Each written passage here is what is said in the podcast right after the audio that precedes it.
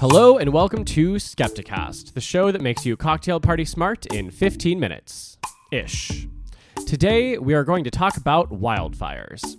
California has set a new record. In 2020, 4 million acres have burned in California, double the previous record for the most land burned in a year. Why does this happen every year in Cali? Okay, we're going to get one thing straight right now. It's called California. That's its full name. You please give it the respect that it deserves. If I ever call Michigan Michi, then maybe you can call California Cali. But until then, it's California, and In-N-Out is better. Okay, thank you. Now, if you feel like you've been hearing a lot more about wildfires, well, you're right. Forestry management experts might be literally the hottest people on the planet right now. See what I did there? Because, like, they're like on fire. But seriously, uh, we tried to find some forestry management experts to interview for this show, but they were all too busy being interviewed for far inferior news sources like the Washington Post or whatever. Uh, and it's not just California. 2019 and 2020 have seen some of the craziest wildfire seasons in history.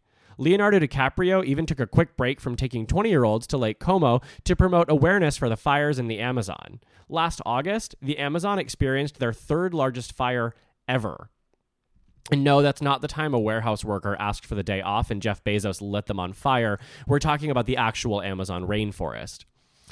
Australia also faced its largest bushfires on record, becoming a content machine for the dodo with their photos of those little baby koalas being rescued. I watched so many. Even Alaska and Siberia had over a hundred large fires last year. But today we're going to focus on California, where the sky is a Trump tinted orange and Armageddon sounds like sweet release. Today, we'll be going into what wildfires actually are, why they have been increasing, and what are some things we can do about it. But first, did you know? This is a segment where Mimi basically just tells me what she found interesting this week.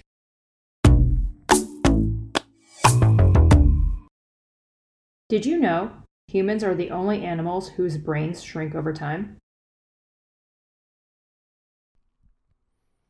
And we're about to elect between two of the oldest candidates we've ever had in American history. I feel like that's also like like I feel like America's brain is shrinking over time.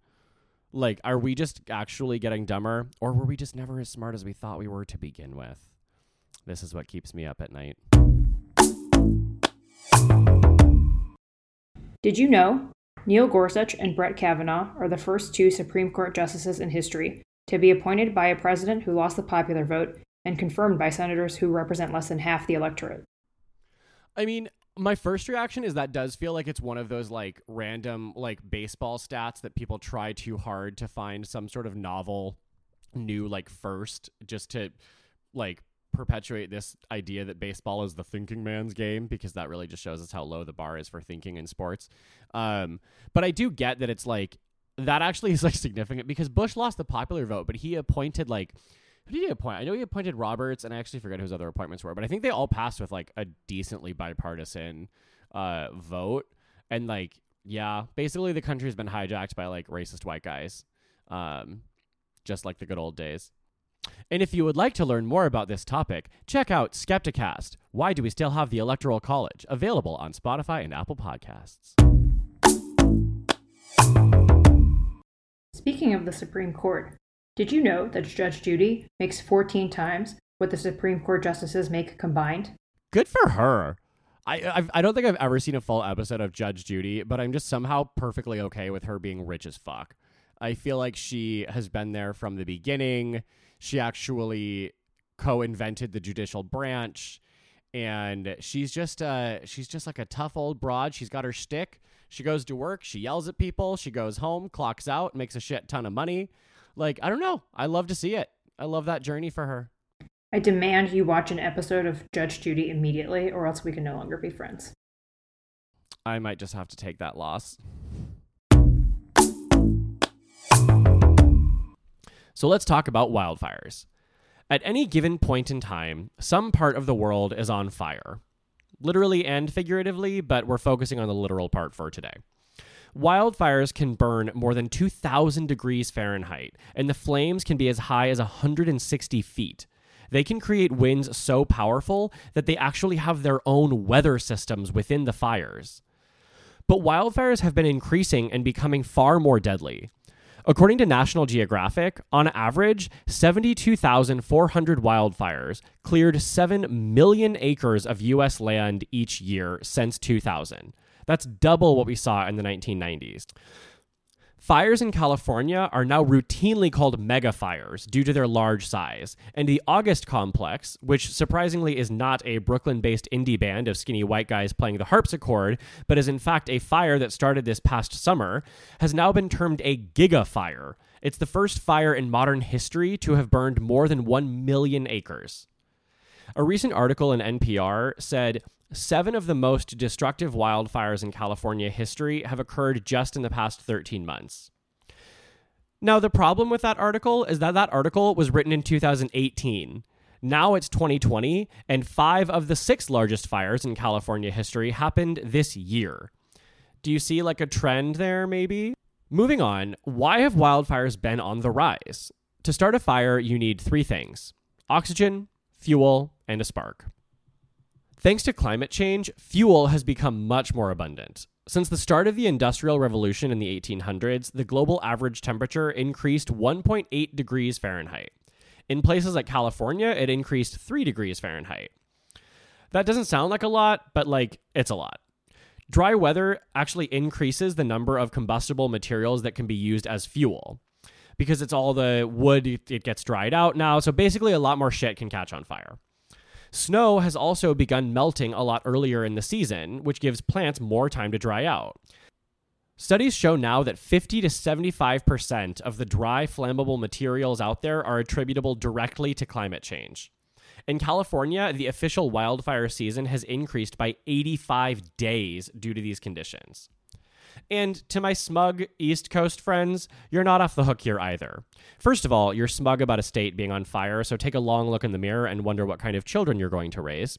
Second, a recent New York Times study found that climate change is increasingly putting the foliage in the Northeast under stress, leading to an increased risk of disease, destruction, and yes, fires. So goodbye to all your New England leaf peeping. Have you noticed how the leaves are turning colors earlier in the season recently? Doesn't it feel like basic bitch season on Instagram starts earlier and earlier each year? It does. Because the trees, much like me anytime I tell someone to listen to my podcast, are dying on the inside. Back to wildfires. Human causes of sparks have also increased. 4% of fires start naturally, usually by lightning. But it varies greatly from region to region. So, for example, according to Carbon Brief and the University of Colorado, in Canada, 55% of wildfires are started by lightning. In the US, 84% of wildfires are started by humans. No, that's not a joke. 84% of wildfires are started by humans. Mostly straight people, but we'll get back to my heterophobia in a second. In California, the hot Santa Ana winds can also carry these sparks for miles around the state. Human causes of wildfires have included unattended campfires, disposed cigarettes, good old fashioned arson, downed power lines, car accidents, and of course, gender reveal parties. The El Dorado fire, which has as of now been active for over 40 days in Southern California, started because a family throwing a gender reveal party thought the party would be a little more fun with pyrotechnics. Straight people are so obsessed with gender, they would rather light California on fire for 40 days than have to mention their pronouns. You guys, gender reveal parties are seriously so stupid. Straight people just get like culture. I don't know. It's like, ugh. and it's always like if it's a girl, it's immediately like pink and it's dresses, and if it's a boy, it's like sports and hate women. Anyway, uh, now we're going to talk about some other things that we can do about it aside from canceling gender reveal parties. So, you know how when you're a kid and they tell you that you can't fight fire with fire? Well, it turns out you can. It's just another lie we're told in childhood, like Santa being real or the government being effective. One of the ways that a place like California can prevent wildfires is through a method called prescribed burning.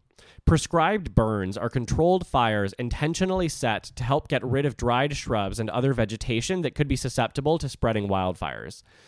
These controlled burns can also promote growth of certain valuable trees, for example, by stimulating certain coniferous cones that release their seeds when heat is applied. I'm sorry, I just want to say the word coniferous cone again and again. Coniferous cone. It's like it sounds like the nickname of like a kindly witch in one of those Dutch children's stories, and then it turns out she just wants to turn them into sausages and eat them. But then we like give it a happy ending and make it a Disney movie.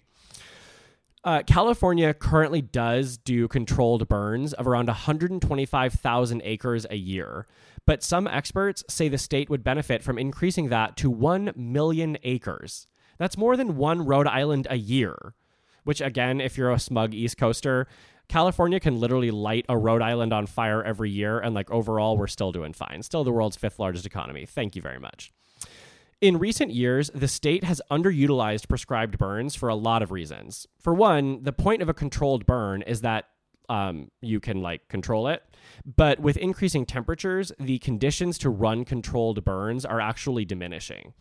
Another major issue is that real estate development has pushed closer and closer to areas that are at risk of burn given the lower land costs.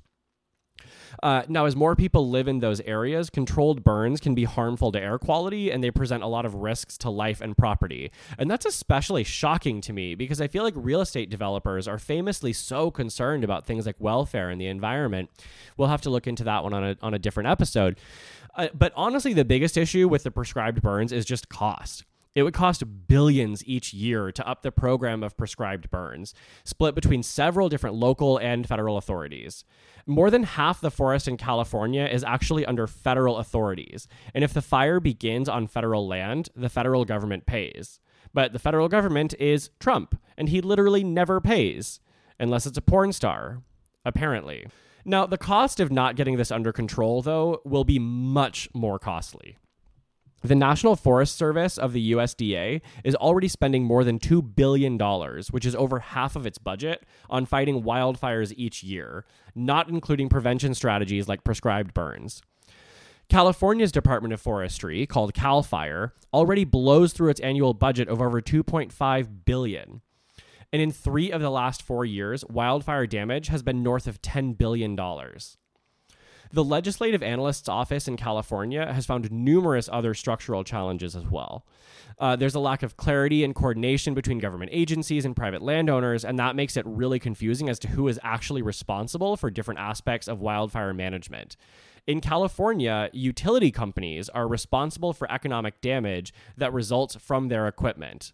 That means that a private homeowner and their insurance company can sometimes be a lot less vigilant about fireproofing their homes, even if they live in high risk fire areas, because they can still co- just collect damages from the utility companies. And that, my friends, is called moral hazard. Uh, economic conditions exacerbated by this cute little pandemic have caused the state to stop investing in infrastructure programs. I mean, I'm not really sure that we were doing a lot of investment before that, but that's what the research says. Um, and they these infrastructure programs could actually have helped uh, prevent a lot of damage. So in January, Governor Gavin Newsom announced $100 million in state and federal money to help homeowners replace roofs and make their homes more fire resistant, especially in low income communities. But then in May, they had to suspend the program due to budget cuts.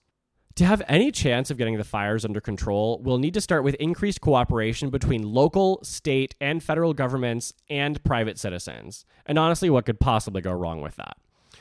We need to curb development of and prevent humans from moving into areas prone to forest fires. You'd think that would be easy, like, hey, this area is going to catch on fire, so like you might not want to move there, but apparently it's not. But that's really important because that would allow us to do a lot more controlled burns. And then we also need to make large, very difficult investments to protect ourselves from deadly wildfires. Now, at the individual level, we all can do our part. You know, this is like the little Smokey the Bear segment. Uh, the first thing is like honestly, just like try to like not leave your air conditioning on. Like just help slow climate change. It actually would do a lot. And um, try to use renewables when you can. Uh, reduce your consumption of meat, which is something I'm going to tell you to do and probably not do because I eat meat all the time. And um, when you're out camping, make sure you're extinguishing fire pits. Do not throw cigarettes out your window. Limit your use of things like fireworks. Um, use them in a clear area if you must. I don't have no idea why you would ever like need to use a firework, but if you're really going to do that, like don't do it by a bunch of dry combustible stuff. And then last, and I think probably the most important step here is that if your friend ever invites you to a gender reveal party, get new friends. Thank you for listening to Skepticast. Now, as a reminder, if you enjoyed today's episode, please like and subscribe and leave us a rating on Apple Podcasts. And if you did not like today's episode, this has been The Ellen DeGeneres Show. Thank you.